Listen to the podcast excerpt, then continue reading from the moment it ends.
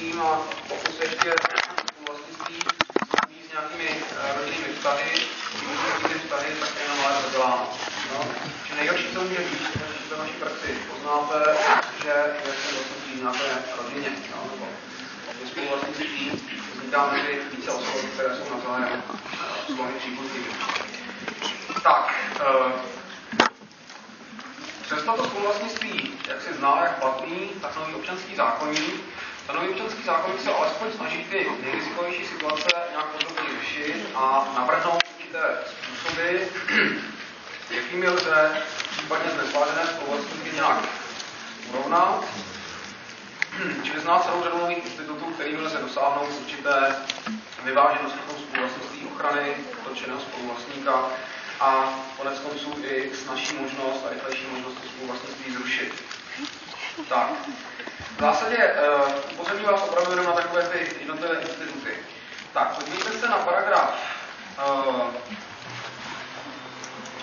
se v prvé řadě tedy na to obecné vymezení. Čili říká se, že v paragrafu 1116 se říká, že vzhledem k věci jako celku se spoluvlastníci považují za jednu osobu a nakládají s jako jedna osoba. Čili v tom paragrafu 1116 je řešena situace, kdy se z věcí disponuje navenek ve vztahu nějakým třetím osobám. Ať už v tom smyslu, že se na té věci třeba vyzve nějaké věcné právo, například tady se dává do zástavy, nebo třeba dává do nájmu, nebo se uzavírá například smlouva o opravě té věci, úpravě, čili klasicky smlouva o díla a podobně. Čili ve vztahu třetím osobám, například nějakému podnikateli, který má společný dům nějak zrekonstruovat a podobně, spoluvlastníci vystupují v zásadě jako jedna osoba. A nakládají s tou věcí jako s celkem. Totéž je ještě potvrzeno v paragrafu 1117, kde se říká, že každý spoluvlastník má právo k celé věci, čili jako kdyby každý z těch spoluvlastníků byl vlastníkem věci jako celku. Nicméně toto jeho právo je omezeno stejným právem každého dalšího spoluvlastníka. Jo, proto nemáme reálné, ale ideální spoluvlastnictví, kdy víte, že tady spoluvlastník je sice vlastníkem věci jako celku, ale pouze v určité míře, které odpovídá spoluvlastnický podíl. Jo, čili pokud máme pozemek, který je ve spoluvlastnictví dvou spoluvlastníků, jeden má jednu polovinu, druhý má druhou polovinu, tak to neznamená, že každý z těch spoluvlastníků má reálně vymezenou část pozemku. Nicméně každý z těch spoluvlastníků, naopak každý z těch spoluvlastníků má vlastnické právo k pozemku jako celku, pouze je omezen ve výkonu vlastnického práva tím dalším spoluvlastníkem. To samozřejmě samo o sobě nebrání tomu, aby se ti spoluvlastníci dohodli, že budou s tou věcí určitým způsobem nakládat. To znamená například, že jeden z těch spoluvlastníků bude používat, respektive využívat pouze určitou reálně vymezenou část toho pozemku nebo té společné věci, například bytu nebo domu. A druhý spoluvlastník bude využívat reálnou jinou část. Nicméně tahleta dohoda o tom společném užívání té věci nemá žádný vliv na to spoluvlastnictví jako takové. To znamená, pořád zůstává ten základní princip, že každý z těch spoluvlastníků je vlastníkem věci jako celku. Jo, ale tou společnou dohodou se mohou omezit a mohou si říct, dobře, tak já budu využívat pouze přízemí a ty budeš využívat pouze první patro do mě. No, s tím paragrafem 1116 a 1117, jako kdyby na první pohled koliduje paragraf 1121, kde se říká, že každý ze spoluvlastníků je úplným vlastníkem svého podílu. Ale ta kolize je opravdu pouze zdánlivá vzhledem k tomu, že ten podíl je podílem ideálním, nikoliv reálním, tak můžeme konstruovat, že jste výlučnými vlastníky toho svého konkrétního podílu. Ale protože to je pouze nějaký zlomek nebo nějaký, řekněme, procentuálně vyjádřený rozsah na té společné věci, tak je to spíše otázka nějaké fikce, nějaké reálné skutečnosti. A v zásadě platí to, že každý spoluvlastník, jakožto výlučný vlastník toho svého ideálního spoluvlastnického podílu, s tím podílem může nakládat zcela libovolně. To je obecný princip, ale ta libovůle není úplně bezbřehá. Protože když se podíváte na paragraf 1123, tak tam se Tam je výslovně stanoven ve druhém větě takzvaný princip loajality spoluvlastníka. Ten princip loajality omezuje tu naprostou autonomii při nakládání s tím podílem a říká se v tom principu, nebo v tom paragrafu 23, že takové nakládání s podílem nesmí být na újmu právům ostatních spoluvlastníků bez zřetele k tomu, z čeho vyplývají. A když se podíváte do toho nového občanského zákoníku nebo do toho nového zákona o obchodních korporacích, to znamená, to je ten zákon, který upravuje obchodní společnosti a družstvo, tak zjistíte, že všude tam, kde vznikají určitá společenství osob za účelem dosažení nějakého společného cíle, což je typicky třeba sdružení, ať už má nějakou právní subjektivitu nebo nemá, tam, kde je několik osob společeno za účelem spoluvlastnictví, to znamená za účelem spoluvlastnického práva k jedné a téže věci, tam, kde několik osob tvoří obchodní společnost nebo družstvo a podobně, tak tam obecně ty zákony formulují ten princip loajality, který říká, že pokud je nás víc v nějakém společenství, bez ohledu na to, jestli to společenství je založeno ve vztahu nějaké právnické osobě nebo ve vztahu nějaké věci, tak v zásadě platí, že každá ta osoba se sice může chovat libovolně, ale zároveň musí být loajální vůči těm ostatním osobám, to znamená musí brát v úvahu jejich oprávněné zájmy a nesmí tím svým, třeba v souvislosti s tím spoluvlastnictvím, nesmí tím svým výkonem vlastnického práva k tomu spoluvlastnickému podílu zasahovat do sféry těch třetích osob. Jo? Když se podíváme třeba i dnes na úpravu smlouvy o sdružení, paragraf 829 starého zákona, tak tam se říká, že každý člen toho sdružení může z toho sdružení kdykoliv vystoupit, ale nesmí tak učinit v nevhodnou dobu nebo pouze půjmě členů. Tam je ten princip té společenstevní loajality, který je výslovně vyjádřen, a říkám, ten nový zákoník to vyjadřuje takto výslovně na několika místech. Když se podíváte na úpravu právnických osob, ale nevím, jestli to velmi rychle najdu, ale pokusím se.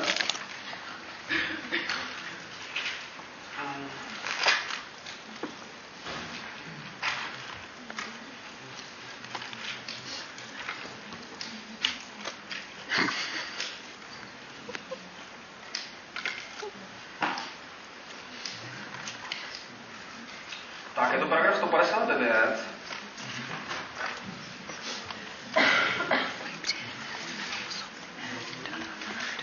A v tom paragrafu 159 se říká, kdo přijme funkci člena volného orgánu, zavazuje se, že ji bude vykonávat s nezbytnou lojalitou, s potřebnými znalostmi a pečlivostí. A pak se dál někde pokračuje něčím. A pak tam máme ještě jinde stanovený ten princip lojality v rámci těch právnických osob, ale ten už vám teďka nenajdu. Jo? A ten paragraf 159 je zase jeden z dalších příkladů, kdy se ukazuje, že pokud jste členové nějaké právnické osoby, tak jste sice svobodní a máte autonomii, nicméně musíte brát v úvahu, že tady nějaká jiná osoba, fyzická nebo právnická, že tady nějaké společenství, vůči kterému se musíte chovat loajálně. To znamená, musíte brát v úvahu jeho zájmy. To též platí pro to spoluvlastnictví. A platí stejná domněnka jako dneska ve vztahu k výši spoluvlastnického podílu. To znamená, že pokud není jasno, v jaké výši těm jednotlivým spoluvlastníkům ty podíly přísluší, tak platí podle 1122 odstavec 3, že podíly jsou stejné.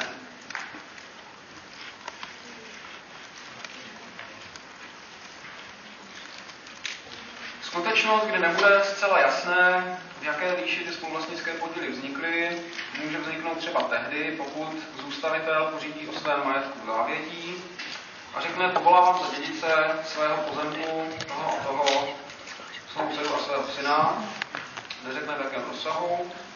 Je ale nepochybná vůle toho zůstavitele, aby obě dvě jeho děti nabily ten pozemek do spoluvlastnictví, pak se uplatní 1122 odstavec 3. A těch případů je samozřejmě nejasné, v jaké výši náleží ty spoluvlastnické podíly těm různým spoluvlastníkům, těch případů je samozřejmě více. Tak, a teďka jedna zcela zásadní změna, která vám jenom v praxi ubere práci.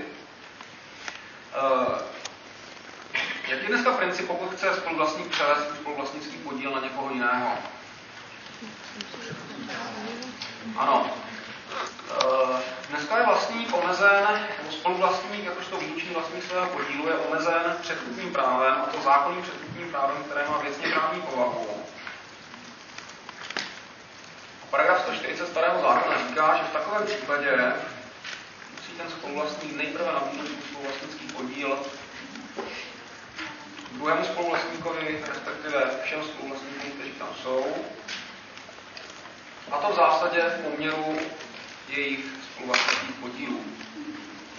No a pokud ten spoluvlastník tohleto neučiní, tak víte, že ten převod na třetí osobu je stížen sankcí v podobě relativní neplatnosti, to znamená, že ti dotčení spoluvlastníci se mohou dovolat neplatnosti a mohou žádat tedy, aby pak je tam variantně podíl výjimka, ten podíl byl nabídnutý za stejných podmínek, respektive aby byla to smlouva prohlášena za neplatnost, tím, že se obnoví vlastnické právo toho dosavadního spoluvlastníka.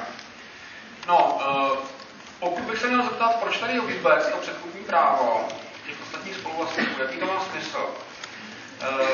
My totiž zapomínáme trošku na to, že článek 11 říká, že momentálně to říká úplně výslovně, ale vlastně stanoví obecný princip vlastnické svobody, to znamená stanoví mimo jiné i autonomii vlastníka v tom, že vlastník sám si může rozhodnout, co se svým předmětem vlastnictví udělá, komu ho převede, ať už za úplatu nebo bezúplatně, jestli to ten předmět vlastnictví zničí, poškodí a tak dále. A tady najednou z ničeho nic se říká, že pokud někdo převádí vlastnické právo ke svému podílu, tak je najednou omezen. Čili tady se vlastně do značné míry narušuje ústavně chráněné vlastnické právo. Říká se tady vlastně ten skutečný vlastník nemá tolik práv jako vlastník věci jako celku, čili zasahuje se do nějakého ústavně chráněného práva. Aby tenhle ten zásah byl legitimní, tak musí existovat nějaký kolidnící princip, který odůvodňuje tenhle ten typ zásahu. Čili říká se, pokud je tedy jedno základní právo omezeno, konkrétně právo volně nakládat svým vlastnictvím, tak tady musí být jiný kolidnící princip, který vyváží to omezení vlastníka. No a otázka, jestli tady takový kolidnící princip je nebo není, spíše asi není, protože jediný argument, který se podává, je ten, že ten stávající paragraf 140 se snaží tím předkupním právem snížit celkový počet spoluvlastníků v tom společenství a tím, jak si eliminovat spory, které mezi těmi spoluvlastníky mohou v budoucnosti nastat. A vychází se z toho, že pokud jsou spoluvlastníci 3, tak tam asi vznikne více sporů, respektive je tam větší míra rizika vzniku sporů, když jsou tam ti spoluvlastníci jenom 2, takže samozřejmě argument docela lichý. Čili vzhledem k tomu, že se nenašel žádný kolidnící ústavní princip, tak se řeklo, a vzhledem k tomu, že Česká republika se Slovenskem jsou snad jediné 2 státy v Evropě, které to předkupní právo mají takhle široce upravené. Neříkám, že některé státy, například Francie, Španělsko, to předkupní právo nemají, ale tam je to předkupní právo limitováno na určité situace pouze. Čili řeklo se, my tady dále nebudeme držet předkupní právo, a předkupní právo prostě v tom novém zákoně neupravíme. Takže si zapamatujte, že podle nového občanského zákoníku, pokud vznikne spoluvlastnictví a spoluvlastníci si mezi sebou to předkupní právo nedohodnou smluvně, tak v žádném případě nebudou limitováni předkupním právem přímo ze zákona s určitými výjimkami, o kterých vám hned něco řeknu.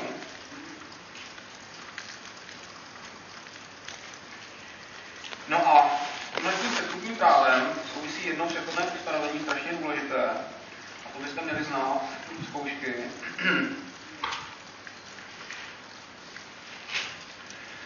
A to je řešení předkupních práv, která vznikla podle paragrafu 140 ještě za účinnosti starého kodexu. Tak, když si nalistujete paragraf 3062, tak tam se říká, co se děje s předkupním právem, které vzniklo podle paragrafu 140 před 1. lednem 2014. Čili typicky dneska máme nějaké spoluvlastnictví, vzniklo nám přímo ze zákona předkupní právo. To předkupní právo už existuje, stává se vymahatelným nebo dospělým až v okamžiku, kdy jeden ze spoluvlastníků pojme úmysl na spoluvlastnický podíl převést. Teď je otázka, co se děje s tím předkupním právem po 1. lednu 2014. Zapamatujte si, že Takové předkupní právo bude trvat po účinnosti nového zákona ještě 1 rok a poté zanikne.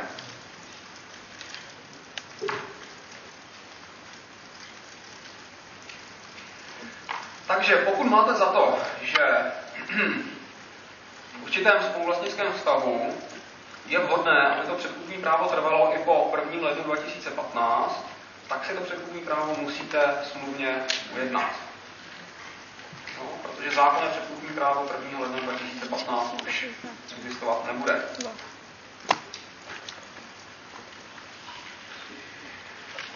No a ty zákonné výjimky jsou upraveny v paragrafu 1124 a 1125. Jo? V paragrafu 1124 a 1125 jsou upraveny zcela výjimečné případy, kdy bude existovat zákonné předkupní právo,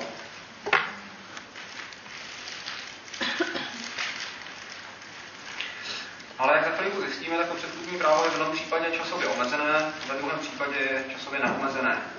Tak, 1124 říká, bylo-li spoluvlastnictví založeno pořízením pro případ smrti nebo jinou právní skutečností tak, že spoluvlastníci nemohli svá práva a povinnosti od počátku ovlivnit a převáděli některý ze spoluvlastníků svůj podíl, mají ostatní spoluvlastníci podílu, a teď to je ta časová limitace, po dobu 6 měsíců od dne vzniku spoluvlastnictví předkupní právo, leda, že spoluvlastník převádí svůj podíl jinému spoluvlastníku, manželu, sourozenci a tak dále. Takže první výjimka. Pokud tedy k tomu spoluvlastnictví, nebo ke vzniku toho spoluvlastnictví došlo způsobem, že jste od počátku nemohli ovlivnit práva a povinnosti v tom spoluvlastnictví, to znamená typicky, zdědili jste nějakou věc se svým sourozencem půl na půl, protože váš rodič podílel o tom svém závětí, nebo byli u vás a třetí osoby splněny podmínky nabití vlastnického práva k nějaké věci ze zákona. Čili zase jste se nemohli odchýlit od toho, co říká ten právní předpis. Tak v takových případech to zákonné předkupní právo sice vznikne, ale je pouze časově omezené, trvá pouze po dobu 6 měsíců od okamžiku vzniku spoluvlastnictví. Jo, čili pokud budete převádět ten svůj podíl za podmínek 1124 až po lhůtě 6 měsíců od vzniku spoluvlastnictví, tak už tam žádná limitace není, čili už ten svůj podíl nikomu nabízet nemusíte. Tak, a když se podíváme na ten paragraf 1125, tak tam se říká, vzniklo-li spoluvlastnictví k zemědělskému závodu, pořízení pro případ smrti nebo jinou právní skutečností, a zase je to stejné jako v paragrafu 1124, tak mají ostatní spoluvlastníci k podílu předkupní právo, ale všimněte si, že v tomto případě není žádná časová limitace, to znamená, ve vztahu k tomu zemědělskému závodu to předkupní právo trvá časově neomezeně. Co to je zemědělský závod, to já nevím.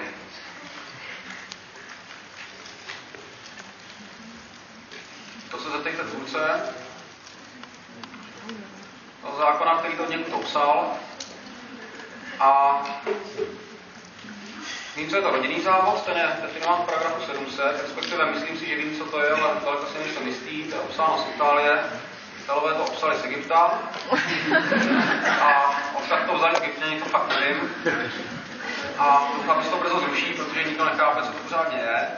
Ale v každém případě ten zemědělský závod asi budeme muset vykládat tak, že to je, co to je závod, to je obecně vymezeno v paragrafu 502, říká se to obchodní závod, je to v zásadě s určitými změnami obdoba dnešního podniku podle paragrafu 5 obchodního zákoníku.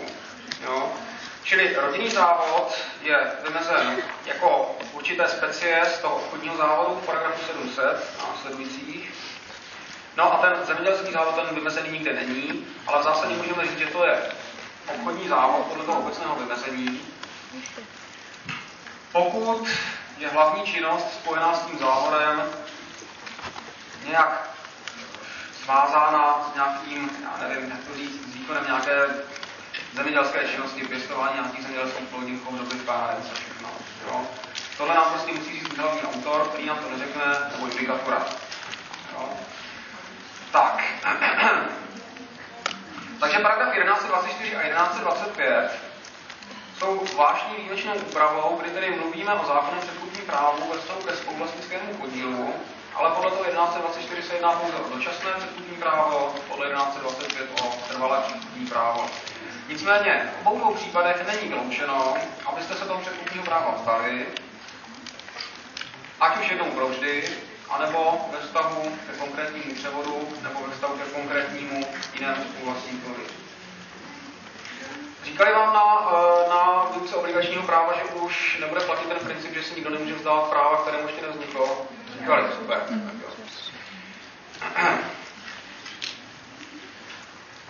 Tak. Jinak prosím vás, v paragrafu 1126 a následujících máte upravenou poměrně podrobně zprávu společné věci, tady pozorním pouze na jednu věc.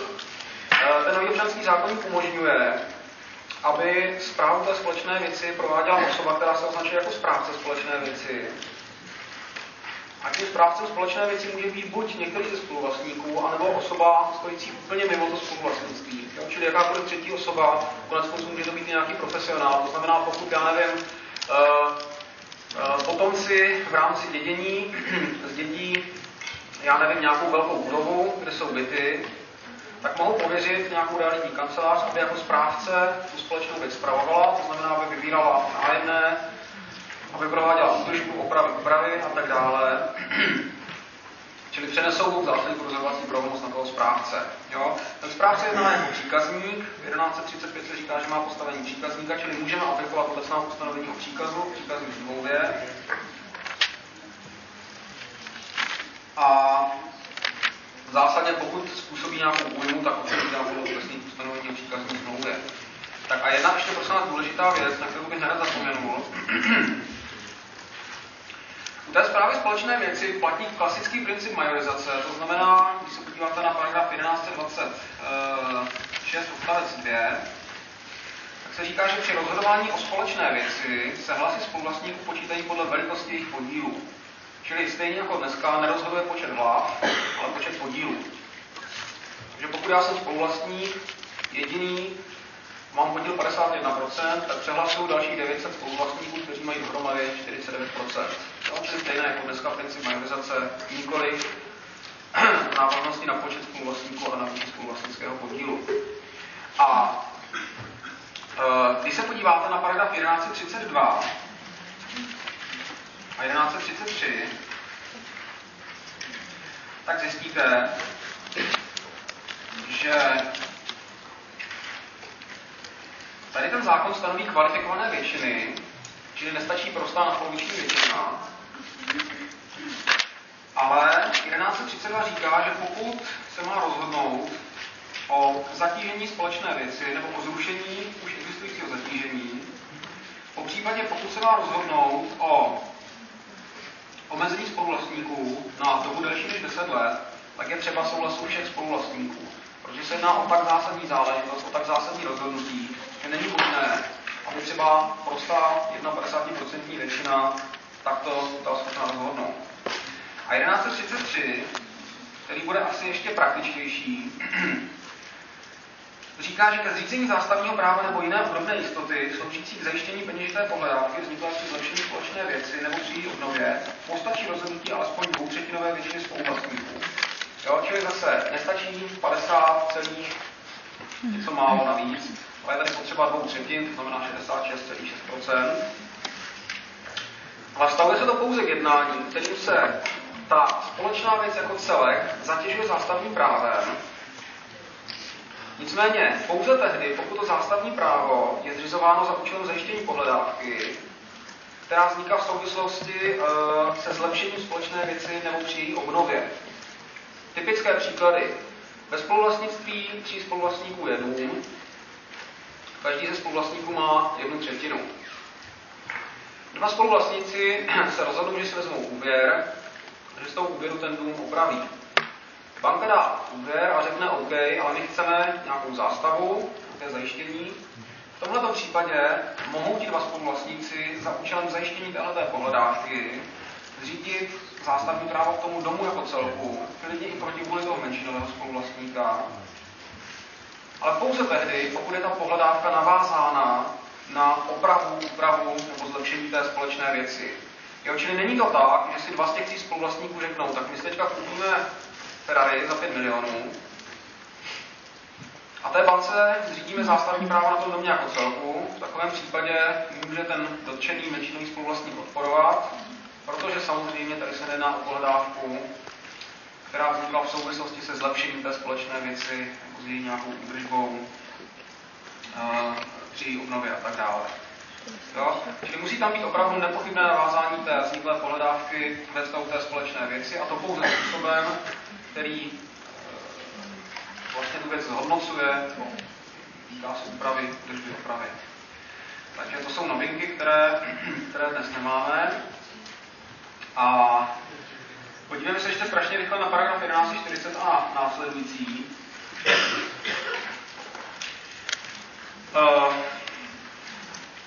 Dneska platí princip, který bude platit i nově, který je výslovně napsán v tom odstavci prvním, sice princip, že nikdo nemůže být nucen setrvávat ve spoluvlastnictví.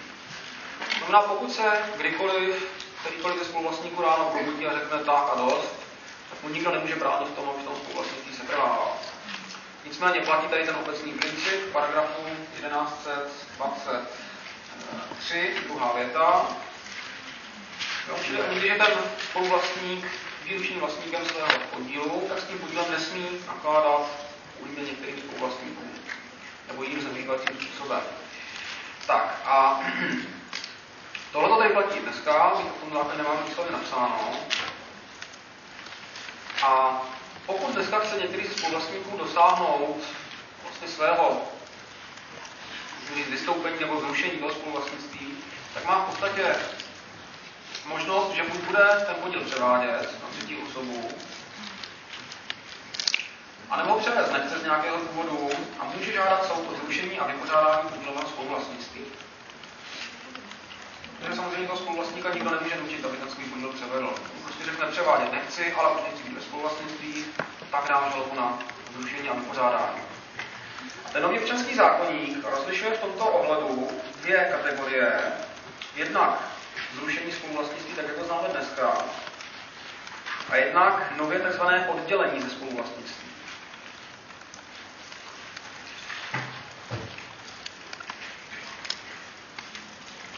A rozdíl mezi obojím je ten, že o oddělení ze spoluvlastnictví můžete žádat tehdy, pokud lze tu společnou věc reálně rozdělit. Důsledek je takový. Například máme spoluvlastníky, kteří mají ve spoluvlastnictví pozemek, každý z nich má třetinu, ať je to zjednodušené. A jeden z těch spoluvlastníků řekne, tak já už tady nechci být. A teď má dvě možnosti. Buď může žádat zrušení spoluvlastnictví, v důsledku něhož tedy soud bude rozhodovat buď o prodeji té společné věci, o přikázání některému spoluvlastníkovi nebo některým spoluvlastníkům, nebo o reálném rozdělení věci. Ale protože se tohleto soudní rozhodnutí může dotknout všech těch spoluvlastníků, tak je tady menší forma zásahu nebo menší míra zásahu, kdy se tedy říká, že pokud je ta věc reálně dělitelná, tak kterýkoliv z těch spoluvlastníků může žádat o oddělení ze spoluvlastnictví. Jinými slovy, ten jeden třetinový spoluvlastník může říct soude oddělně od toho spoluvlastnictví, to znamená rozděl tu společnou věc a nech mě pouze tu moji třetinu, které bude odpovídat nějaká reálně vymezená část věci, kterou ten soud prostě oddělí, s tím, že ty zbývající dva třetinoví spoluvlastníci budou nadále ve spoluvlastnictví s ohledem na ten zbytek toho pozemku. Jo? Podobný, byť samozřejmě ne tak praktický příklad, máte hromadu písku, prostě, která je ve spoluvlastnictví tří osob, každý má třetinu, ten třetinový spoluvlastník řekne, já nechci, aby se to rušilo jako celek, pouze od mě oddělte z toho spoluvlastnictví, to znamená, dejte mi tu reálnou část věci, nebo dejte mi ten můj podíl tím, že oddělíte reálnou část věci z toho celku a ten zbytek hromady písku zůstává ve spoluvlastnictví těch dalších dvou spoluvlastníků. Jo? Čili tím oddělením ze spoluvlastnictví se vlastně řeší situace, kdy to spoluvlastnictví jako takové nemá zaniknout, pouze se z něj oddělí ten jeden spoluvlastník, ale to lze pouze tehdy, pokud je ta věc reálně dělitelná. Tak, jinak prosím nás ty principy vypořádání zůstávají zhruba stejné jako dneska, čili preferována bude samozřejmě vůle těch spoluvlastníků. Pokud té vůle nebude dosaženo, nebo tam nebude prostě žádná vůle, nebo se ti spoluvlastníci nedohodnou, tak soud zásadně má možnost jít tou cestou rozdělení společné věci, je ta věc reálně dělitelná, po případě přikázání té věci za náhradu některých spoluvlastníků nebo jenom jednomu, ale zase pouze s jejich souhlasem, po případě je tam možnost tu společnou věc prodat a ten výtěžek rozdělit, stejně jako dneska.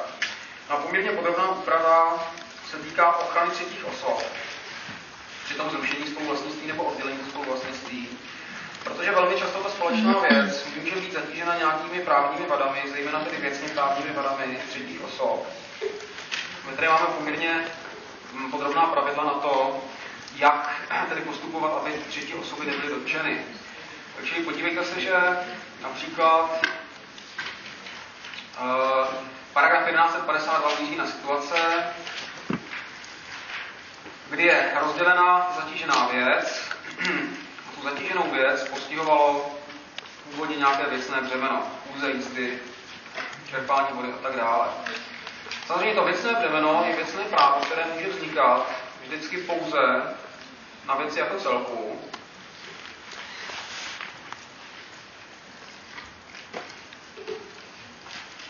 Ale to samo o sobě neznamená a nevylučuje případy, že sice je vám zřízeno věcné břemeno na pozemku jako celku, ale výkon toho práva bude omezen pouze na reálnou část toho pozemku. Jo? Čili to věcné břemeno, jako věcné právo k věci cizí, zatěžuje pozemek jako celek. Máte právo kůze v podobě věcného břemene zatěžuje ten pozemek jako celek. Nicméně reálný výkon toho práva bude domluven pouze ve vztahu k určité části pozemku. Jo? Čili klasicky se vytvoří nějaký geometrický plán, který se zanese na katastr, který zapisuje to věcné břemeno. To věcné břemeno v zásadě zakreslí na ten geometrický plán a z toho geometrického plánu vyplývá, že můžete po tom pozemku chodit pouze v určitém vymezeném rozsahu. Jo? Čili pozemek je zatížen jako celek, věcným břemenem, ale to právo se omezuje na reálnou část toho pozemku. Tak, no a v těch případech, kdy ten pozemek takhle zatížený tím věcným břemenem byl ve spoluvlastnictví a teď dojde k rozdělení toho pozemku, to znamená, řekněme, máme tam ty třetinové spoluvlastníky, soud tedy rozdělí ten pozemek ideálně na tři stejné díly, přičemž jeden z těch chudáků spoluvlastníků získá ten díl, na kterém je právě to věcné břemeno. Tak v takovém případě ta třetí osoba vůbec není dotčená, protože pokud to věcné břemeno spočívalo v možnosti vstupovat ten společný pozemek, ten pozemek bez spoluvlastnictví a brát tam vodu, tak samozřejmě to, že se ten pozemek zmenšil reálně, tak to tu osobu oprávněnou nějak neomezuje. No, proto je podstatné, že tam je pořád stejně vody, ale že ten pozemek se fakticky zmenšil, to je úplně jedno. Jo, v takovém případě je ten pozemek reálně dělitelný, soud může to spoluvlastnictví vypořádat tímhletím způsobem. A když se podíváte naopak na paragraf 1151, tak se říká, že při rozdělení panující věci trvá věcné břemeno pro všechny díly zpravidla nadále, nesmí však být rozšířeno a se stát obtížnějším. Máme opačný případ, kdy panující pozemek, to znamená pozemek s jeho vlastnictvím je spojeno právo chodit přes pozemek sousední, tak tenhle společný panující pozemek bude rozdělen reálně na tři nové. Čili najednou by nastala situace,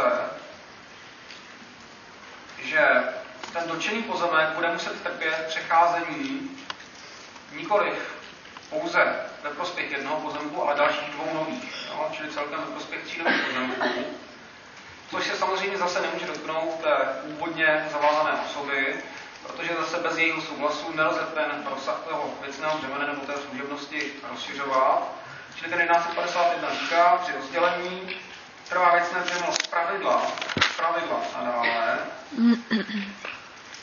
Nicméně nesmí být rozšířeno ani se stát obtížnějším, rozumí se pro toho vlastníka toho dotčeného pozemku.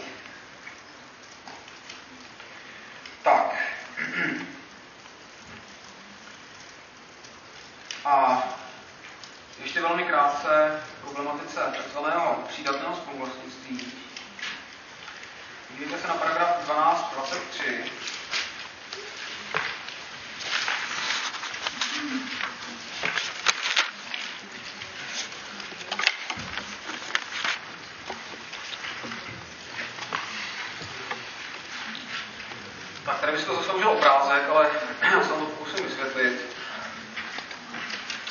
ten institut takzvaného přídatného nebo také akcesorického spoluvlastnictví je vymyšlen pro řešení situací, kdy existuje několik samostatných věcí. Každá z těch samostatných věcí náleží jinému vlastníkovi.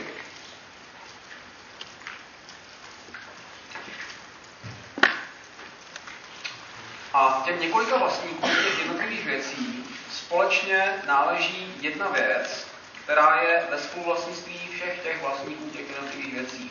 Typický příklad, máte nějakou komunikaci, nějakou cestu a ta cesta vede skrz nějakou zahrádkářskou kolonii. A po obou stranách té cesty jsou pozemky, které patří různým vlastníkům. Ti vlastníci si tam chodí pěstovat rajčata a polovat se tam.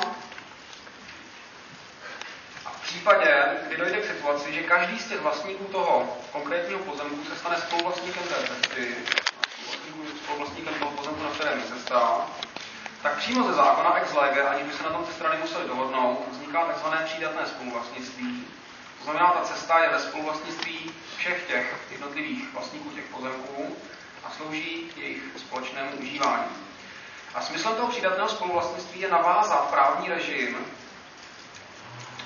podílu na té věci v tom přídatném spoluvlastnictví na právní režim těch jednotlivých konkrétních věcí. Jinými slovy, ten zákon v zásadě zakazuje, aby se nakládalo samostatně s tím pozemkem, na kterém je ta zahrádka, a samostatně s tím spoluvlastnickým podílem na té společné cestě, protože pak by to mohlo vést v závěru, že vy budete spoluvlastníkem té cesty, ale tomu novému nabyvateli prodáte vlastnické, převedete vlastnické právo k tomu pozemku a ten chudák se tam nedostane, protože tam nikdo nepustí. Jo? Čili je rozumné a je praktické, aby se převádělo vlastnické právo v té každé samostatné věci, zároveň se spoluvlastnickým podílem na té věci společné.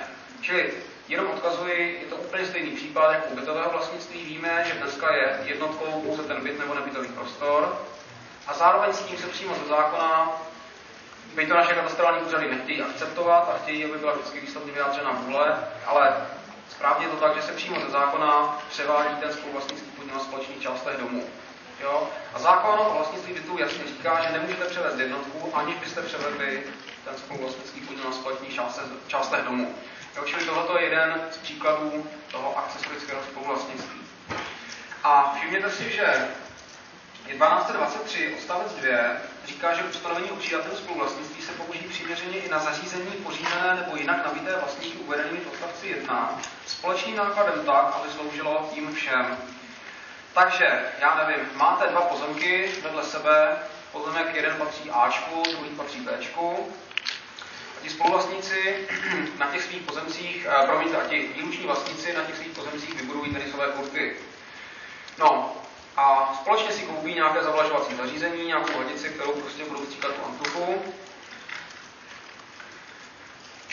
V takovém případě ta hadice nebo to zavlažovací zařízení bude tvořit předmět toho akcesorického spoluvlastnictví, to znamená zase spoluvlastník toho zavlažovacího zařízení nemůže převést svůj spoluvlastnický podíl, aniž by zároveň převedl ten pozemek a stejně tak nemůže převést ten pozemek s tím kurtem, aniž by zároveň převedl ten spoluvlastnický podíl na tom společném zařízení. Jo? Čili tady jsou striktně stanovena pravidla, jejichž úmyslem a účelem je, aby ta hospodářská identita, ta jednota těch vzájemně souvisejících věcí zůstávala zachována a aby tady nebylo možné převádět jednu věc bez podílu na té věci druhé. Jo, vzpomeňte si na byty a na společné části domu a není co řešit. Tak a teďka jenom ještě teda... Já vám budu muset dát vybrat, protože za hodinu máme končit, takže zbývá nám sejma, zbývá nám zástavní práva, zbývají nám věcná břemena, to je asi tak všechno. Předkupní práva, zadržovací práva, na to kašlu, to už si musíte doučit sami. To už nestihnu. Tak máte nějaké preference? Sejma.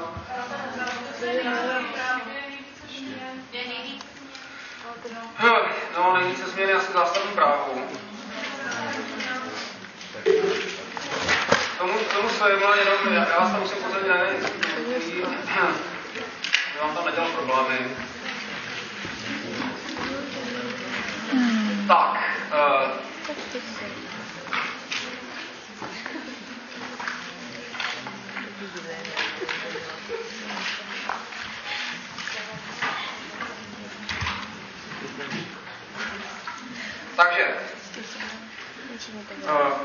musím vám říct jednu věc. V souvislosti s přijímáním nového občanského zákoníku se dlouhodobě debatoval o tom, jestli má být společné jmění manželství upraveno nebo ne. Já jsem byl jedním z těch, kteří říkali, že ne, že mezi manželi by neměl být žádný zvláštní majetkový režim. Pokud budou nabývat každý z nich zvlášť, tak ať si nabývají do svého výlučného vlastnictví. Pokud budou nabývat společně, tak mezi nimi má existovat spoluvlastnické právo, spoluvlastnický režim. Podíváte-li se do celé řady právních zákonů, zjistíte, že manželé nemají žádný zákonný zvláštní majetkový režim, že se na ně prostě díváme jako na jakékoliv jiné osoby, jako na výlučné vlastníky nebo jako na spoluvlastníky. Čili původně to vypadalo, že to se jeho vůbec nebude upraveno, ono to pak vám, kdyby upraveno nebylo, protože přináší tak obrovské problémy do praxe, že lepší ho nemít. Pak tedy se ukázalo, že to asi takhle jednoduché nebude, že to není politicky průchozí. Tak byla druhá varianta, že sice se jedno upraveno bude, ale bude upraveno způsobem opt-in, to znamená, to společné jmění manželů by vznikalo mezi manželi pouze tehdy, pokud se na tom ti manželé výslovně dohodli. Jo? Čili ne jako dnes, kdy v okamžiku, kdy vznikne manželství, tak vám ex lege vzniká i sejemné. A vy můžete naopak opt-outovat, znamená z toho režimu se dostat, smlouvou uzavřenou formou notářského zápisu. Čili to byla ta druhá varianta, která se jevila taky ještě jako docela rozumná, čili řeklo se jenom tak, pokud se muž a žena vezmou, tak se na jejich majetkovém společenství nic nemění. A pokud chtějí jít do toho režimu se jednat, tak si to musí výslovně dojednat. Ani tahle ta rozumná varianta nakonec neprošla, čili zůstali jsme v tom, co platí dnes. Jinými slovy, pokud muž a žena vstoupí do manželství, tak přímo ex lege mezi nimi vzniká to majetkové společenství, které říkáme společné jmění. No a manželé se posléze mohou rozhodnout, jestli ten zákonný majetkový režim vyloučí. A samozřejmě stejně jako dneska zůstává zachována možnost, aby vznik toho majetkového jmění vyloučili i snoubenci, tedy muž a žena, kteří chtějí teprve vstoupit do manželství. No, čili můžete tou, jak říká laicky, předmanželskou smlouvou vyloučit vznik společného jmění manželů. Tak.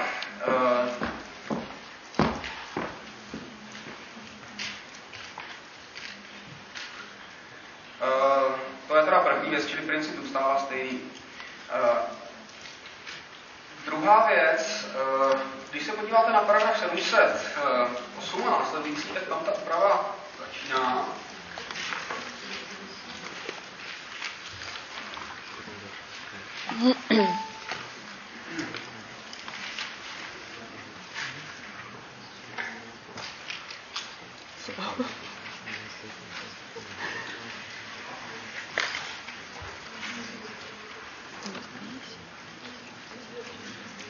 A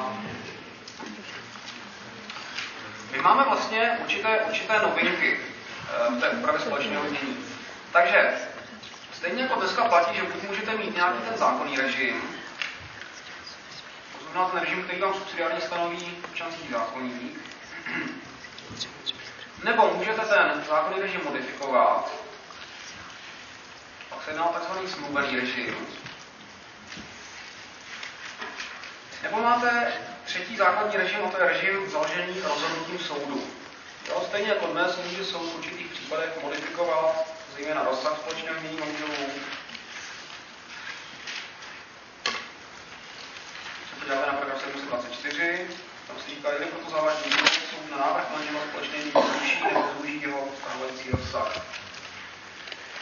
No, čili tři základní režimy jsou zákonný, smluvený režim a režim zvláštní rozhodnutí soudu.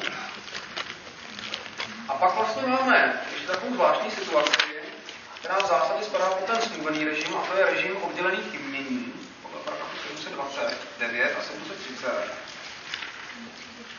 Kdy vlastně mezi těmi manželi to společné jmění manželů vůbec neexistuje, protože bylo zcela vyloučeno. Máme tedy novinku oproti stávajícímu zákoníku.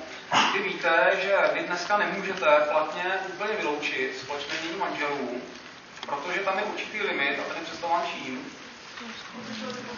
Tak, no, společným vybavením domácnosti, obvyklým vybavením společné domácnosti. Tenhle ten limit tady úplně padá, nicméně je tady limit obecný, který říká, že jakákoliv smlouva týkající se modifikace nesmí svými důsledky vyloučit schopnost manžela zabezpečovat rodinu, to je paragraf 719.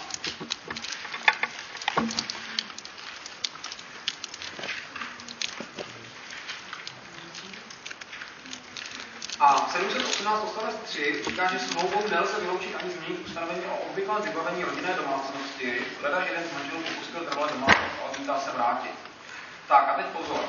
718 odstavec 4 mluví o takzvaném obvyklém vybavení rodinné domácnosti, což ukazuje na nějakou obdobu s tím obvyklým vybavením společné domácnosti podle starého zákona, ale ono tomu tak není. Když se podíváte na paragraf 698, tam je definice pro obvyklého vybavení rodinné domácnosti. Dovoluji si říct, že to je opravdu jedno z nejlepších ustanovení, které v tom zákoníku je, a zejména nemá absolutně žádný praktický význam, co se vám musím vysvětlit. To obvyklé vybavení rodinné domácnosti je definováno jako movité věci, čili soubor movitých věcí, které slouží běžně nezbytným životním potřebám rodiny a jejich členů. A přitom není rozhodné, zda jednotlivé věci náleží oběma manželům nebo jen jednomu z nich. Čili obvyklé vybavení rodinné domácnosti jsou pouze věci movité, za předpoklad, že slouží běžně nezbytným životním potřebám rodiny a jejich členů.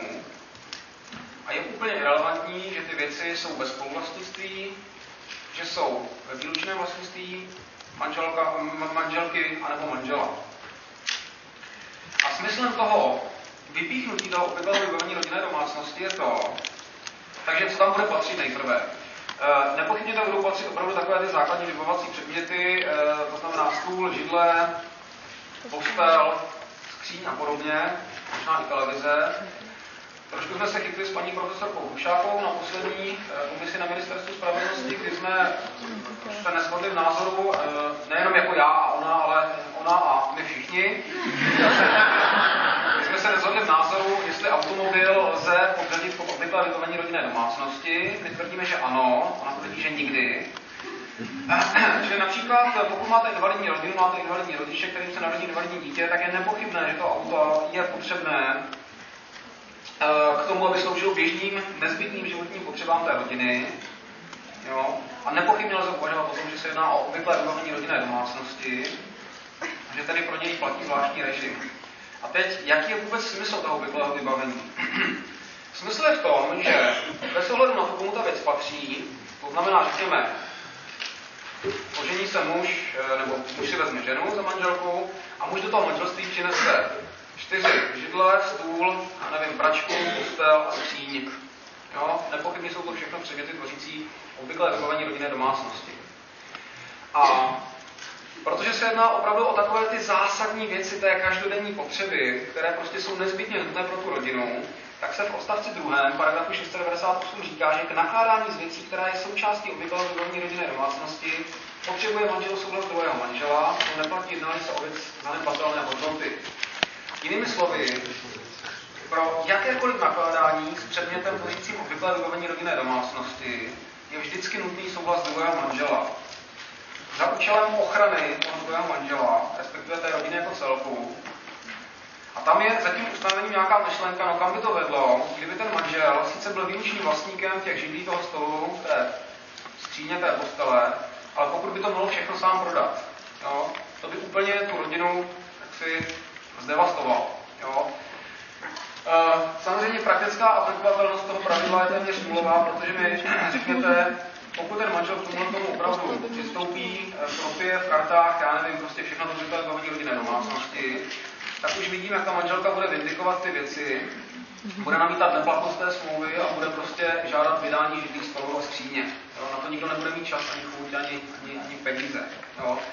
Takže, jak se není to jenom můj názor, je to názor jiných kolegů, prostě ustanovení obvyklého vybavení rodinné domácnosti sice je vedeno snahou ochránit dotčeného člena rodiny nebo tu rodinu jako celek s ohledem na takové ty základní věci, které ta rodina potřebuje. Nicméně, pokud stejně je to ustanovení o tom souhlasu toho druhého manžela podle odstavce 2 porušeno, tak stejně si nedokážu představit, že se někdo bude domáhat vydání těch věcí. Navíc si už si všimněte, že se říká, to neplatí jednání se o věc zanedbatelné hodnoty. Jo? Pokud ty věci tvořící obvyklé vybavení rodinné domácnosti budou definovány tak, jak jsme si je my pro sebe v té komisi pracovně vydefinovali, to znamená židle, stůl a tak dále, tak to zpravidla vždycky budou věci zanedbatelné hodnoty, pak ta ochrana je naprosto nulová. No a odstavec 3. říká, že ten dotčený manžel se může dovolat neplatnosti právního jednání, jimž druhý manžel, která je součástí blablabla, náležel bez jeho souhlasu. Jo?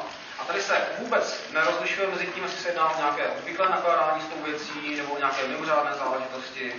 Jo? Čili teoreticky, pokud budeme vycházet z toho, co je v tom zákoně napsáno, pokud budeme tedy zase aplikovat ten formalistický výklad, tak my můžeme říci, že ten manžel se může dovolat i třeba neplatnosti nájemní smlouvy, pokud třeba manžel, řekněme, pronajme ten stůl nějaké třetí osobě, tak manželka se může dovolat relativní neplatnosti, protože to je obvykle vybavený lidé domácnosti a nebyl k tomu ten souhlas té manželky. Jo? Čili zpět to opravdu absolutním důsledkům, absolutním cílům a domnívám se, že praktická neplatnost toho pravidla a zejména jeho jaksi ochranářské tendence úplně prostě zaniknou. Takže to jenom tak. Čili hlavní výsledek je ten, obvykle bavení rodinné domácnosti není to, co dnes ten zákoník označuje za obvykle bavení společné domácnosti. Vidíte, že dneska obvykle bavení společné domácnosti vždycky nutně bez výjimky tvoří SJM, naopak to obvykle bavení rodinné domácnosti to SJM v zásadě nikdy tvořit nebude.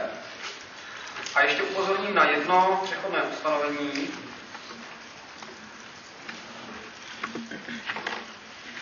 to je paragraf, to najdete tam manželské majetkové právo, tak 3038,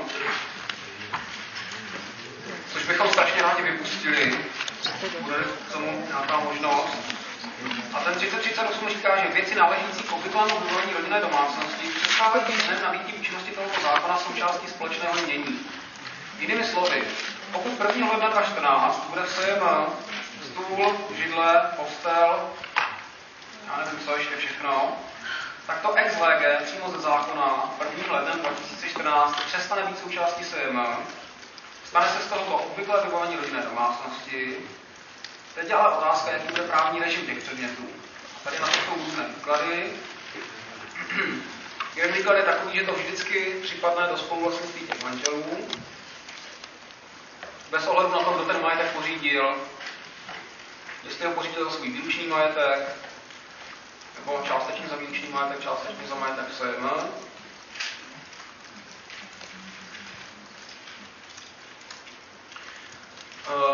Jiný výklad je takový, že říká, v zásadě by to mělo připadnout k tomu, kdo ten majetek pořídil, do toho SJM. Čili tam může samozřejmě, ona může dneska nastat situace, kdy jeden manžel ze svého výlučného majetku něco koupí a to něco se stane součástí SJM, protože mezi manželi bude modifikován zákonný režim a řekne se, do SJM spadá úplně všechno, na to, jestli jsme to nabili za výlučné zdroje a tak dále. Jo? Čili dneska manžel něco koupí za své výlučné zdroje a v důsledku nějaké modifikační smlouvy se to něco stane součástí SJM. Ale bude-li to 1. lednu 2014 tvořit předmět, který spadá pod obvyklé vybavení rodinné domácnosti, tak by se to asi mělo stát výlučným vlastnictvím toho manžela, který to koupil. Ale prosím vás, to je zase jeden z více názorů. Takže možná se nám podaří ještě to přechodné ustanovení zrušit. Bylo by to úplně perfektní, kdyby se to podařilo zrušit, ale otázka, jaká bude politická vůle. Jo, a ještě jedna věc, prosím vás, tady jsme se vám říkali. Ale my už dneska máme jedno obsoletní ustanovení, kromě toho paragrafu 1002, jak jsem vám říkal dneska v konzultaci s tou výzvou. Podívejte se na paragraf 337. Ten paragraf 337, já vám nebudu říkat, čeho se týká, se týká ochrany osobních práv a jejich promlčení. Ten paragraf 337 je obsoletní, ten paragraf nikdy nemůže mít účinnosti, protože on byl do toho zákona začleněn v době, kdy byla ještě v tom zákoně v obecné části jiná koncepce promlčení osobnostních práv. Posléze se ta koncepce promlčení osobnostních práv v té obecné části změnila, ale ten 337 už se nevyhodil, už tady zůstal, zapomnělo se na to. Jo? Čili někam si napište, že 337 je neaplikovatelný, obsoletní. Čili to jsme možná první na světě, kdo ještě napsal zákon, ještě ho nepřijali, nebo respektive ještě nenabyl účinnosti, ale už jsem která je ustanovení obsoletní. Ale za to já nemůžu, prosím. Tak, Jinak, co se týká toho se má, tak v zásadě, když se podíváte na ten paragraf 709,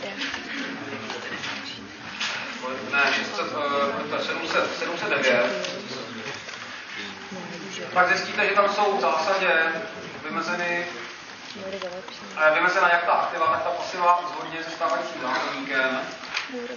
Čili v zásadě součástí se jmenuje všechno, co nabyl jeden z manželů nebo oba dva zakládání manželství společné s určitými výjimkami. Co tady nenajdete nově oproti stávající úpravě? Co to podíváte?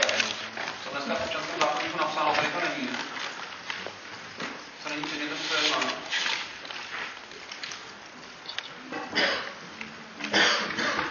Dědictví. Jako majetek získaný na základě čeho? Dědictví. Restitučních předpisů. Tak, aby jsme se nemýlili, no to tady skutečně není. Ale když se podíváte do paragrafu. Tohle 3040. Tak tam se říká na první pohled úplně nesystematicky, že součástí sejma není věc vydaná podle právních předpisů o restituci majetku. A v tom 3040 je to jednou důstojnou důležitost z toho důvodu, že restituce jsou v České republice prakticky skončeny. To znamená, těch případů, kdy někdo nabíde něco v restituci, je už tak zanedbatelné množství, že nemá smysl to psát do toho obecného pravidla, napsalo se to do toho přechodného ustanovení.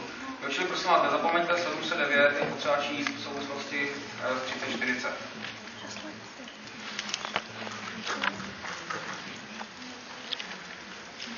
Tak.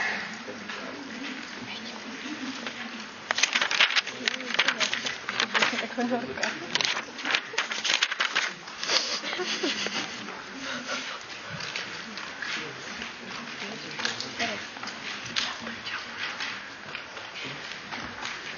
ještě se vás zeptám, když se podíváte na ten smluvený režim, když se podíváte na paragraf 716, tam se říká, že smlouva o manželském majetkovém režimu vyžaduje formu veřejné listiny. Co to znamená? Notářský zápis. Říkali vám tady v obecné části, co to je veřejná listina, co to je notářský zápis? Ne. Tak jenom velmi stručně. Dneska ten občanský zákoník, ten starý, budu dobře, říká, že ty modifikační smlouvy vyžadují formu notářského zápisu, což je naprosto v pořádku. Nový zákon, pokud má v zásadě na mysli formu notářského zápisu, tak mluví o formě veřejné listiny. A to je naprosto nesprávné spojení. Teď jsme zase velmi dlouho bojovali za to, aby se mluvilo o formě notářského zápisu, tak se nám to nepovedlo. A já vás pak ukážu na jedno ustanovení přechodné, společné. My nemůžeme dost dobře mluvit o tom, že něco má formu veřejné listiny. Veřejná listina je něco, co splňuje určité zákonem stanovené požadavky. My máme tu veřejnou listinu definovanou v obecné části právního jednání paragrafu 567. Tam se říká celá veřejná listina. Ale pokud mluvíme o formě právního jednání, formě písemné ústní, tak nikdy nemůžeme mluvit o tom, že právní jednání je učiněno ve formě veřejné listiny. Můžeme maximálně říct, že to je forma notářského zápisu nebo forma exekutorského zápisu a tak dále, ale nikoli forma veřejné listiny.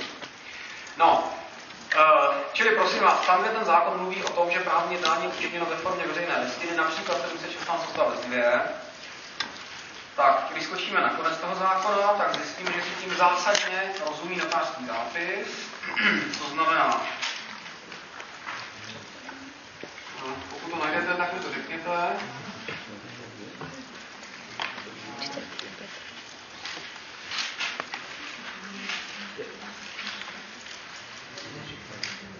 Tak, 3026 odstavec 2. 3026 odstavec 2. Kde se říká, že vyžaduje právní jednání formu veřejné listiny. Rozumí se i notářský zápis. Ten může být nahrazen rozhodnutím, kterým orgán veřejné moci mezi své pravomoci schvaluje smír, nebo jiný projev zvláštního, kterého ho nevylučuje. Čili primárně platí, že tam, kde se mluví o formě veřejné listiny, tak se tím rozumí notářský zápis, takže se tím nenechal zmást. Tak, čili pro formální požadavky platí úplně totéž, co podle starého zákona, modifikovaného registrovat smlouvu můžete pouze ve formě notářského zápisu.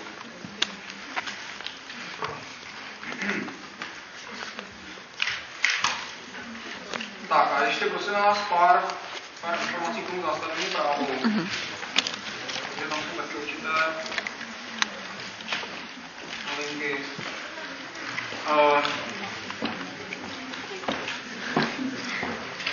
Tak zástavní právo je upraveno v paragrafu 1309 a následující.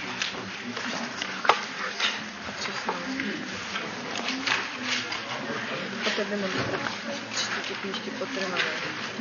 Vyzerá, proč to je.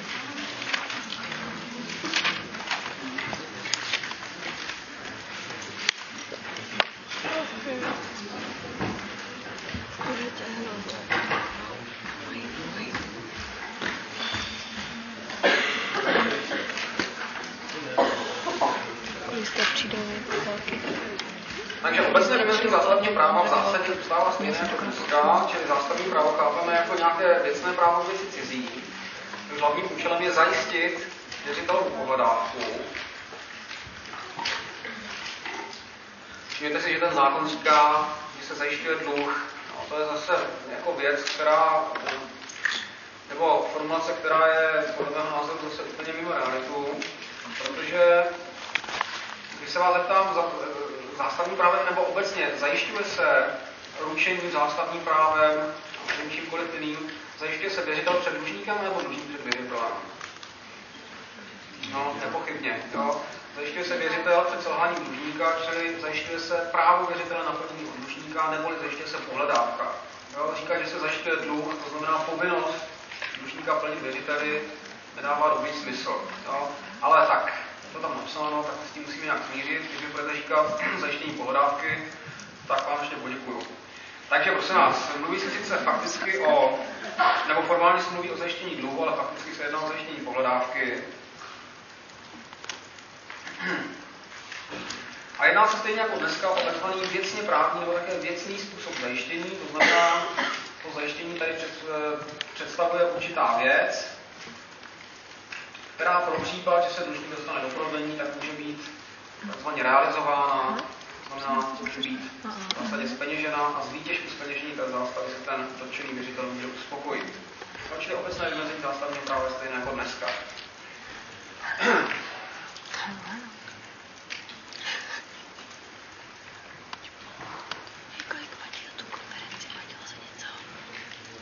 Tak co je důležité?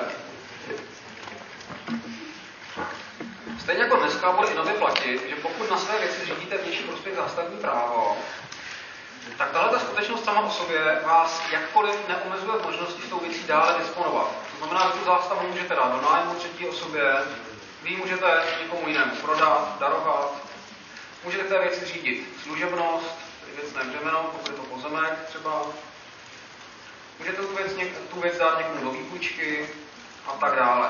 Jo, čili prostý fakt, že na vaší věci je zřízeno zástavní právo, vám nebrání v dalších dispozicích s tou věcí. To zůstává stejné. Ale když se podíváme na paragraf 1309 odstavec 2,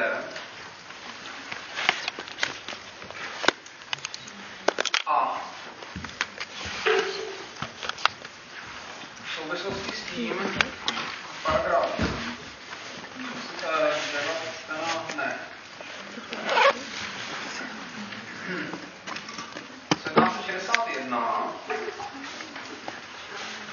Tak v tom paragrafu 13.9 odstavec 2 a v návaznosti na to v paragrafu 1761 je stanovena novinka, kterou my dneska nemáme, kterou dneska ten náš občanský zákon nemí. A to je takzvaný věcný právní základ zřízení věci, nebo věcný právní základ zastavení věci. Čili věcný právní zákaz zřídit na věci zástavní právo.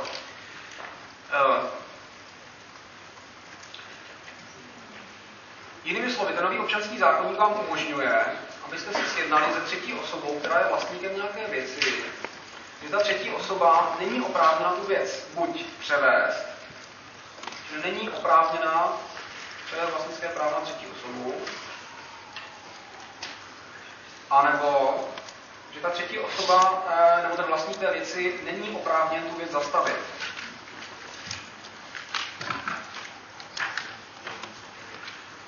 asi není vyloučeno ani to, abyste si sjednali, že ten vlastník té věci není oprávněn k té věci zřídit třeba služebnost nebo jiné věcné právo, třeba právo předkupní a tak dále. Že jinými slovy pojistíte si, že ta věc nemůže být převedená a že na té věci nemůže být zřízeno žádné věcné právo. A v zásadě ten paragraf 1309 odstavec 2 v návaznosti na ten paragraf 1761 říká, že pokud je taková dohoda uzavřená, tak má primárně pouze obligační účinky, to znamená účinky inter partes. To znamená, já jsem vlastníkem tady toho mobilu a s někým z vás se dohodnu, že ten mobil na nikoho jiného nepřevedu. No, čili omezím se v váš prospěch, řeknu dobře, tak jsem sice vlastníkem, ale nebudu po určitou dobu s tím mobilem vlastnicky disponovat. A v principu tohleto ujednání se dotýká pouze nás dvou, jakožto smluvních stran. V principu má tedy pouze obligační účinky. A abych já rozšířil dosah toho ujednání vůči všem třetím osobám, tak jak říká ten 1309 odstavec 2, musím tento zákaz zatížení nebo zcizení zapsat do rejstříku zástav nebo do veřejného seznamu, že bude to nemovitá věc, takový si dopadl nemovitostí, a nebo tenhle ten smluvní zákaz zcizení nebo smluvní zákaz zastavení zavazuje třetí osoby tehdy, pokud jim byl znám. Jo, tak začínám se dostavit zde na konci. Takže pokud třetí osoba ví, že kupuje věc od osoby, sice od vlastníka, kterému ale v tom převodu brání nějaké obligační ujednání, tak v takovém případě to obligační ujednání působí vůči té třetí osobě. A tomu zákazu zastavení se říká někdy takzvaná negativní zástava. A nepátrejte po tom, proč tenhle ten institut je. Prostě v praxi někdy vznikají situace, kdy třeba banka někomu půjčí peníze a z nějakého důvodu je pro ně zajímavé si na určité věci nezřídit zástavní právo, ale pouze se pojistit, že ta věc zůstane ve vlastnictví té konkrétní osoby a že ta věc nemůže být dále zastavena. Jo, jsou různé důvody ekonomické i právní, proč je pro někoho výhodnější to zástavní právo si nezřídit, ale mít 100% jistotu, že ta věc nemůže být převedena ani zastavena.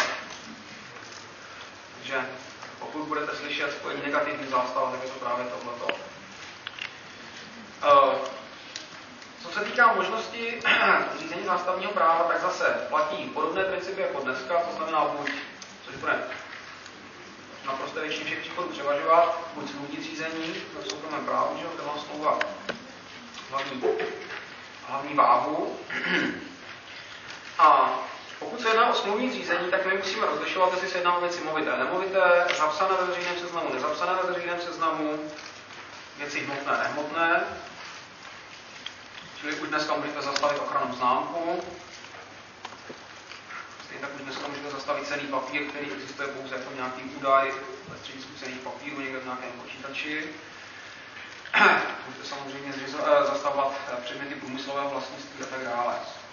No, tady jenom jedna dvě novinky. Za prvé, dneska platí prakticky bezvýjimečně, že pokud zřizujete zástavní právo k movité věci smlouvou, tak ta smlouva vždycky nutně musí být písemná. Není z toho žádná výjimka.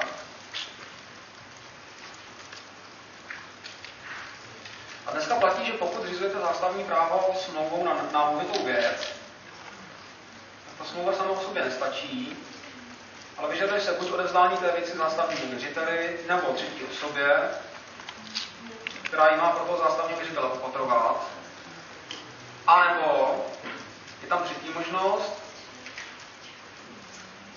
že se ta zástavní smlouva uzavře formou notářského zápisu a zástavní právo v takovém případě vzniká až zápisem do rejstříku zástav. Tohleto prakticky platí pro ten nový občanský zákoník, ale je tam jedna výjimka.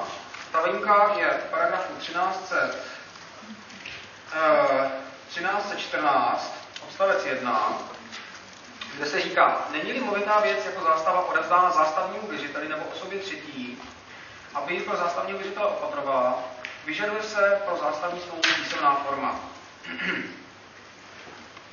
Jinými slovy,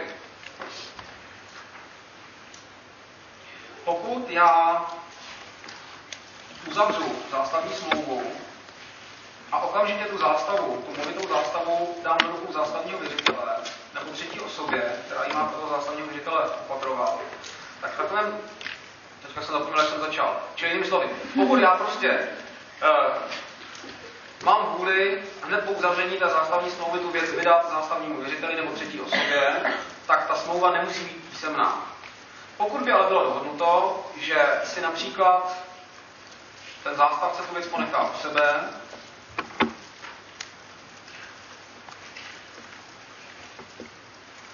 tak samozřejmě už ta prostá ústní forma nestačí, musí tam být forma zpřísněná. Jo? Čili 13.14 míří na situace, odstavec 1 míří na situace, kdy je movitá věc jako zástava odevzdána zástavnímu věřiteli nebo třetí osobě. A to prosím vás chápejte tak, že je odevzdána bezprostředně po uzavření té smlouvy. Jo? Čili pokud vy mi půjčíte 1000 korun a já vám řeknu, tak tady vám dám mobil do zástavy, vy si ho vezmete, tak to zástavní právo platně vzniklo. Jo? Dneska by nevzniklo, dneska se pro všechny případy vyžaduje písemná forma. No, co se týká paragrafu 1315, pokud by v tom zákoně nebyl, tak by to bylo úplně super. Tady vás prosím vás odkážu na svůj článek, který jsem napsal do právních rozhledů někdy v polovině loňského roku. Nikdy se to najděte, jmenuje se to tak jako zvláštně, má takový latinský název. A velmi se to najdete. Takže tam byl paragraf 1315 poměrně podrobně popsán a poměrně zkritizován. Nechci se k němu nic vyjadřovat, protože se mi nelíbí. Ale v zásadě ten paragraf 1315 má za účel ochranu nějaké slabší strany v rámci toho zástavního stavu. A víte, že už dneska máme v občanském zákoníku paragraf 169, který obsahuje taxativní výčet zakázaných ujednání. Dneska ten paragraf 169 říká, co nesmí být v zástavní smlouvě ujednáno, protože by to nějakým nadměrným způsobem zasahovalo jednu ze stran toho zástavního stavu. Jo? Čili stejná myšlenka je v pozadí toho paragrafu 1315. Když se porovnáte ten 1315 a ten 169, tak zjistíte, že ten 1315 už zdaleka není tak ochranářský, ale pořád ochranářský je. Ale on je ochranářský takovým nepříliš rozumným způsobem. A navíc ten občanský zákoník má další ustanovení na jiných místech, kterými můžete ta zakázaná ujednání vlastně obejít, a to obejít zcela legálně. Jo? Například zákaz 1315 odstavec 2 písmeno B.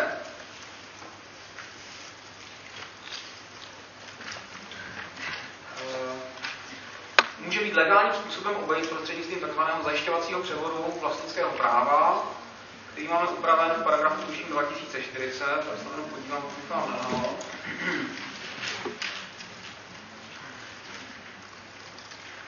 Jo, tak jsem se. Navíc, prosím nás, když se podíváte třeba na ten 1315 odstavec 2 písmeno A, tak tam se říká, že dokud ze 4 dnů neuspěje, zakazuje se ujednat, že zástavní věřitel se nebude domáhat uspokojení ze zástavy. Jo? Řekněte mi, který zástavní věřitel v praxi se dobrovolně rozhodne, že si sice nechá řídit zástavní právo, ale zároveň se zaváže, že to zástavní právo nebude realizovat, že se nebude domáhat uspokojení. Když to nedává vůbec žádný smysl, kdo by k tomu přistoupil? Vůbec nikdo, že jo? Nebo nikdo rozumí. Jo?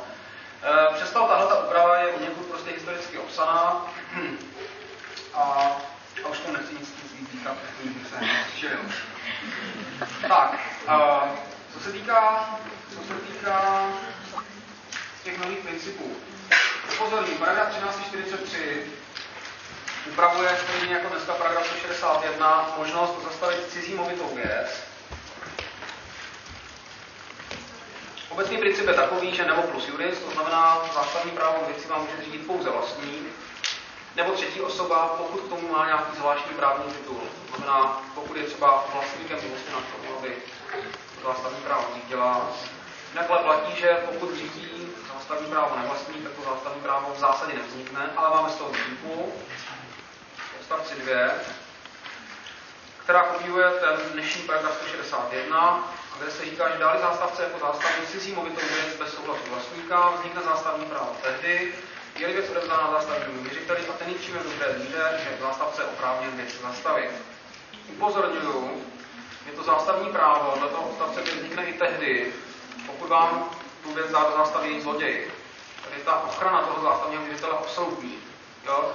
Vzpomeňte si, jak jsme si povídali o tom nabývání od nevlastníka, tak jsme říkali, že jsou nějaké preferované skutkové podstaty, kdy můžete nabýt i věc, která byla původně třeba ukradená. Ale pak je tam ten paragraf 1111, který říká, že v těch ostatních situacích nemůžete nabýt věc, která byla vlastníkovi odňata svémocně nebo kterou ten vlastník ztratil. Čili tam byla zvýšená ochrana toho vlastníka. A tady podle toho 1343 odstavec, kdy ve vztahu k tomu zástavnímu právu platí, že i když já jako zloděj někomu ukradnu movitou věc, pak si půjčím nějaké peníze a tuhle ukradenou věc dám do zástavy, tak jsou-li splněny podmínky toho odstavce 2, tak to zástavní právo stejně vznikne. Jo? Čili ten okradený vlastník potom musí respektovat, že má na věci zástavní právo, má možnost samozřejmě žádat po mně náhradu škody. To nikdo samozřejmě nebrání. A ještě jsem vás chtěl upozornit na jednu věc, kterou zase jako nikdo pořádně nechápe, proč by to tak mělo být, ale to je opravdu poměrně praktická záležitost. Podívejte se na paragraf 1347, tam jsme souvisí 1348, ale zásadně ten 1347. V paragrafu 1347 se řeší problematika zastavení hromadné věci. A vy víte, nebo aspoň doufám, že víte, že už ten starý občanský zákoník umožňuje, aby zástavní právo bylo zřízeno k hromadné věci a specificky upravuje nikoliv občanský zákoník, ale obchodní zákoník problematiku zastavení podniku o hromadné věci. A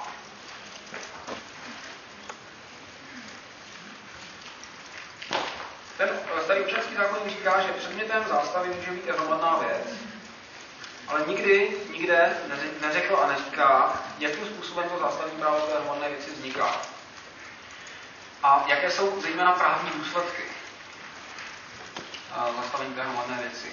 No, ten paragraf 1347 se alespoň pokusil přesně říci, co se děje, pokud zastavíte hromadnou věc. A ten důsledek zastavení hromadné věci se označuje jako takzvaná plovoucí zástava, nebo také plovoucí zástavní právo. A je patrné proč, když si přečtete ten paragraf 1347. To se říká, že při zastavení hromadné věci se zástavní právo vztahuje na zástavcovi jednotlivé věci, náležející k zástavě a jí sloužící, ať jsou kdekoliv. Pak se říká,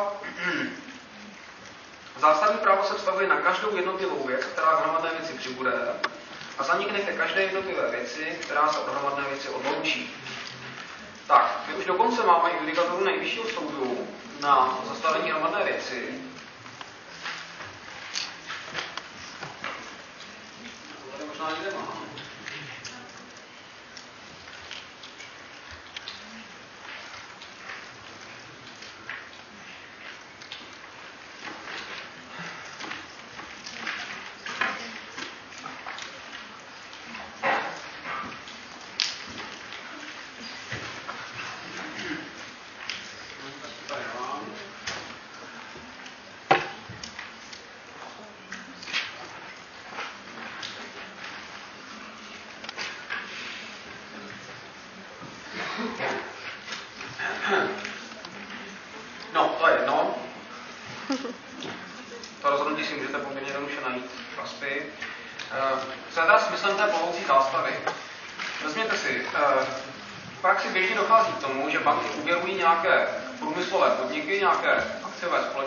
Které, řekněme, vyrábějí nějaké traktory třeba.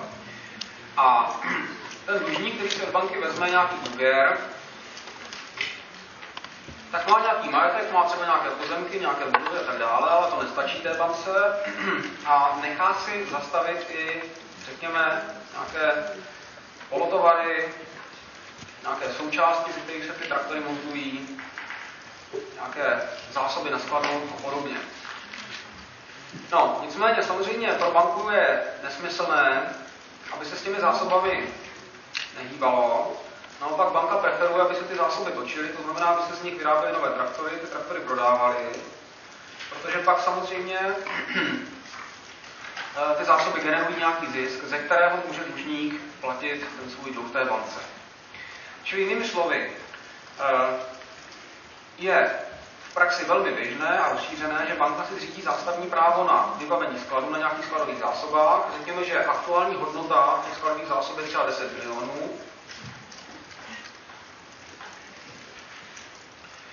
Ta banka, řekněme, poskytne tomu dlužníkovi to 8 milionů, takže hodnota té zástavy ještě o 2 miliony převyšuje tu pohledávku.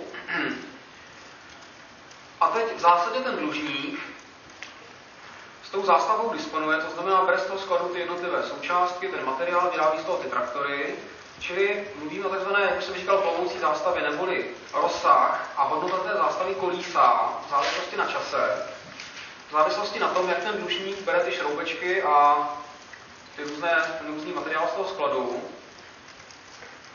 A samozřejmě v závislosti na tom, jak ten dlužník postupně zase do toho skladu přikupuje nějaké nové součástky a tak dále. Čili hodnota té zástavy je závislá na rozsahu a ten rozsah je závislý na čase. No a je pouze otázka ekonomického uvážení té banky, jestli ta banka si řekne dobře, tak hodnota té zástavy je dneska 10 milionů. Já půjčím dlužníkovi 8, ale předpokládám, že když ten dlužník bude ty zásoby vyskladňovat, bude vyrábět ty traktory, bude je prodávat, tak bude samozřejmě inkasovat zisk a z toho zisku, který vygeneroval, já se uspokojím, já budu mít, nebo toho zisku já jaksi budu uspokojen, bude sem platit ta moje pohledávka. No a pak je samozřejmě otázka toho, jestli se ta banka zajistí ještě nějakým jiným způsobem. Pokud ne, tak my máme jak v tom starém, tak v tom novém občanském zákoníku zvláštní pravidla, co se děje, nebo co se má stát, pokud hodnota té zástavy klesne do takové míry, že už není schopna zajistit výši té pohledávky. Čili pak v zásadě sekundárně vznikají dvě povinnosti. První povinnost je ta, že musí dojít k doplnění té zástavy, to znamená, ta zástava musí být obohacená tak, aby byla dostatečně, ta její hodnota dostatečně vysoká, aby dostatečně pokryla tu zajištěnou pohledávku. No, pokud ta povinnost není splněná, tak dochází k tomu, že ta nezajištěná část pohledávky se stává okamžitě splatnou. Čili ta banka může rovnou vymáhat tu nezajištěnou část. Jo? Čili tyhle ty principy ochrany toho zástavního věřitele jsou upraveny v tom novém zákoníku.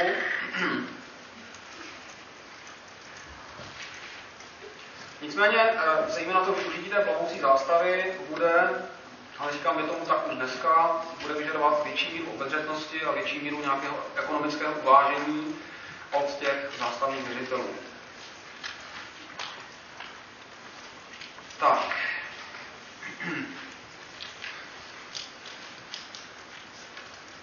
No, pojďme se podívat teda na ten závěr, jak tedy dochází k zániku zástavního práva, respektive čemu vůbec to zástavní právo existuje. Takže zase v principu je to totéž, co dneska, to znamená hlavním smyslem toho zástavního práva je zajištění, zajišťovací funkce a subsidiárně také funkce uhrazovací, to znamená schopnost té zástavy pro případ, že bude zpeněžena u toho věřitele z výtěžku o zpeněžení. Tak, tady je zase jedna velká novinka, ale můžeme říct do značné míry stará novinka, protože my jsme to, co je v tom občanském zákoníku novém, jsme měli přechodně v tuším paragrafu 299 obchodního zákoníku a bylo to tam asi rok a půl, pak se to zrušilo. A hned vám řeknu, co to je. Tak, v zásadě platí obecné principy po dobu trvání zástavního práva do splatnosti té zajištěné pohledávky. To znamená, pokud je ta zástava u zástavního věřitele, tak ten má primární povinnost s tou zástavou nedisponovat, neužívat ji, pokud k tomu neexistuje tedy zvláštní nějaký titul, to znamená, pokud třeba ten zástavce nedal souhlas a tak dále. Zástavní věřitel je povinen tu zástavu pečovat, má právo na náhradu nákladů, které mu vzniknou, protože v té zástavě, pokud byly ty náklady účelně vynaložené, odpovídá za škodu na té zástavě a tak dále. Čili tradiční principy jako dnes, akorát jsou v novém zákoně podrobněji popsány. Pokud je ta věc u třetí osoby, která ji opatruje pro zástavního věřitele, tak tam platí obdobné povinnosti, samozřejmě zase záleží na povaze toho smluvního vztahu, na základě kterého ta třetí osoba tu věc je. No a pokud je ta věc u toho zástavce, to znamená toho, kdo ji poskytl, což není vyloučeno. Typicky například ten, kdo vyrábí z těch šroubů ty traktory, tak má pořád tu zástavu u sebe. Tam platí stejné principy jako dneska, to znamená povinnost pečovat o tu zástavu tak, aby nedošlo k jejímu poškození, zničení, zhoršení, znehodnocení, případná odpovědnost za škodu, stejně jako dnes.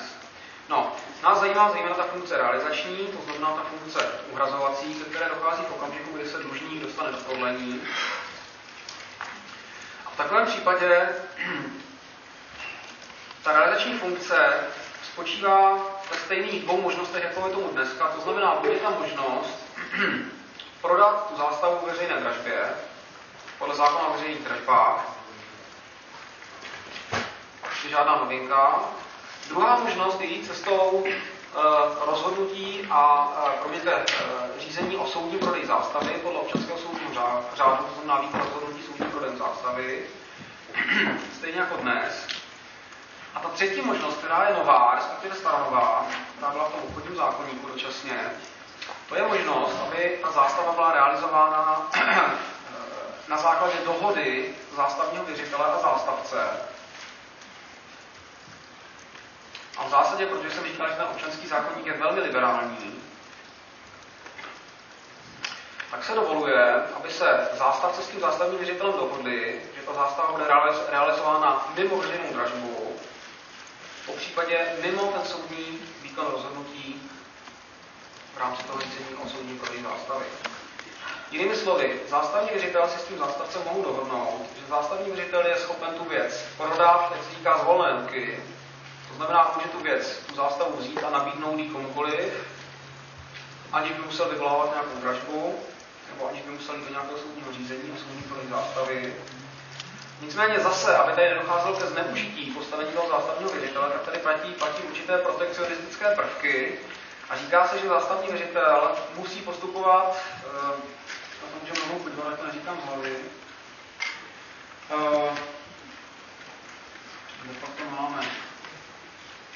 Tak, 1365 odstavec 1.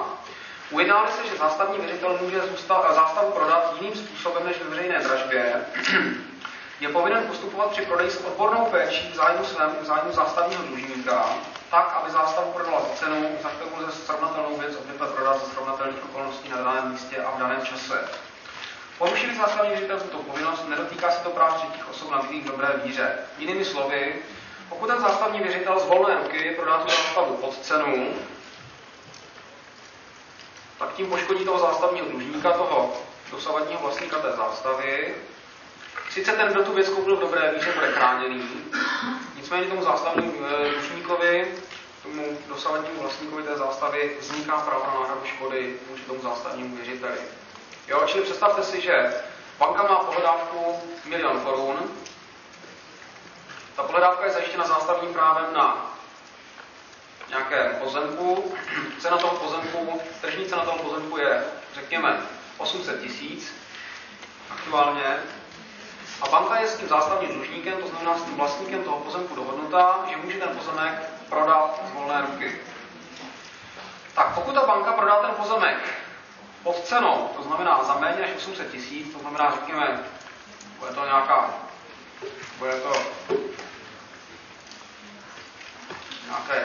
pronevěření, to znamená banka prodá ten pozemek manželce generálního ředitele za 400 000 třeba,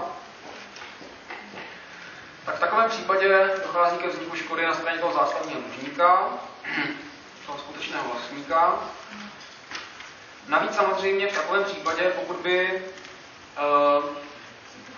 pokud bychom řekli, že tohle je úplně v pořádku, tak ta pohledávka ve výši 1 000 000 je vlastně uhrazená pouze do výše 400 000, jo? A v té zbývající části těch 600 000 ta pohledávka té banky jako kdyby nadále trvá. Jo? Čím by samozřejmě dokázalo k tomu, že by banka prodávala takhle ty zástavy za úplně směšnou cenu. Řekněme ještě nějak podloudně, jo? To znamená, kupní cena by byla třeba 400 000, fakticky by ta banka vyprodávala třeba 600 000, to znamená, fakticky by se k těm penězům dostala, ale formálně by se tvářila tak, že neustále určitá část té pohledávky nespatřená, část té pohledávky na tom obligačním dlužníkovi vymáhla nadále. Jo, čili ten 1365 zajišťuje dostatečnou míru ochrany zástavnímu dlužníkovi a naopak pokud ten zástavní věřitel poruší tu svoji povinnost postupovat s odbornou péčí, čili ne s nějakou běžnou péčí, ale opravdu s péčí odborníka, pokud tedy někdo si vymíní, že může tu zástavu prodat z volné ruky, tak holt prostě na sebe bere to břemeno, to riziko, že pokud tu zástavu zpeněží nějak pod cenu, nějak z nějakých nevýhodných podmínek, tak ho bude odpovídat za škodu. No a 1368 říká, jakým způsobem se hradí zajištěná pohledávka výtěžku z peněžní zástavy. Říká se, že se tedy hradí pohledávka včetně příslušenství a nákladů, na jejich náhradu má zástavní věřitel právo. Příslušenství pohledávky máte vymezeno v paragrafu 512, jestli se nepletu.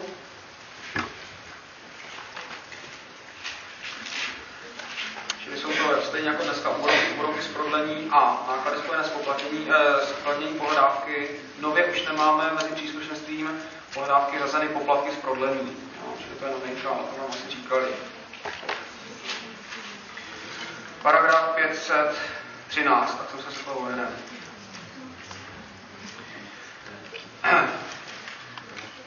Tak. No a v paragrafu 1371 následujících máte poměrně podrobnou, řekl bych až technickou úpravu toho, jak postupovat, pokud na jedné zástavě existuje více zástavních práv různých zástavních věřitelů. Samozřejmě stejně jako dnes si nemusíte platit, už jsem to tady naznačil, že pokud svoji věc zastavíte, tak není vyloučeno, abyste s ní disponovali, mimo jiné i tak, že když řídíte další zástavní právo nebo prospěch dalšího věřitele, zástavní právo a tak dále. Pokud zase třeba na tom pozemku, na té věci, obecně řízen ten zákaz zastavení podle paragrafu 1309 odstavec 2. Tak.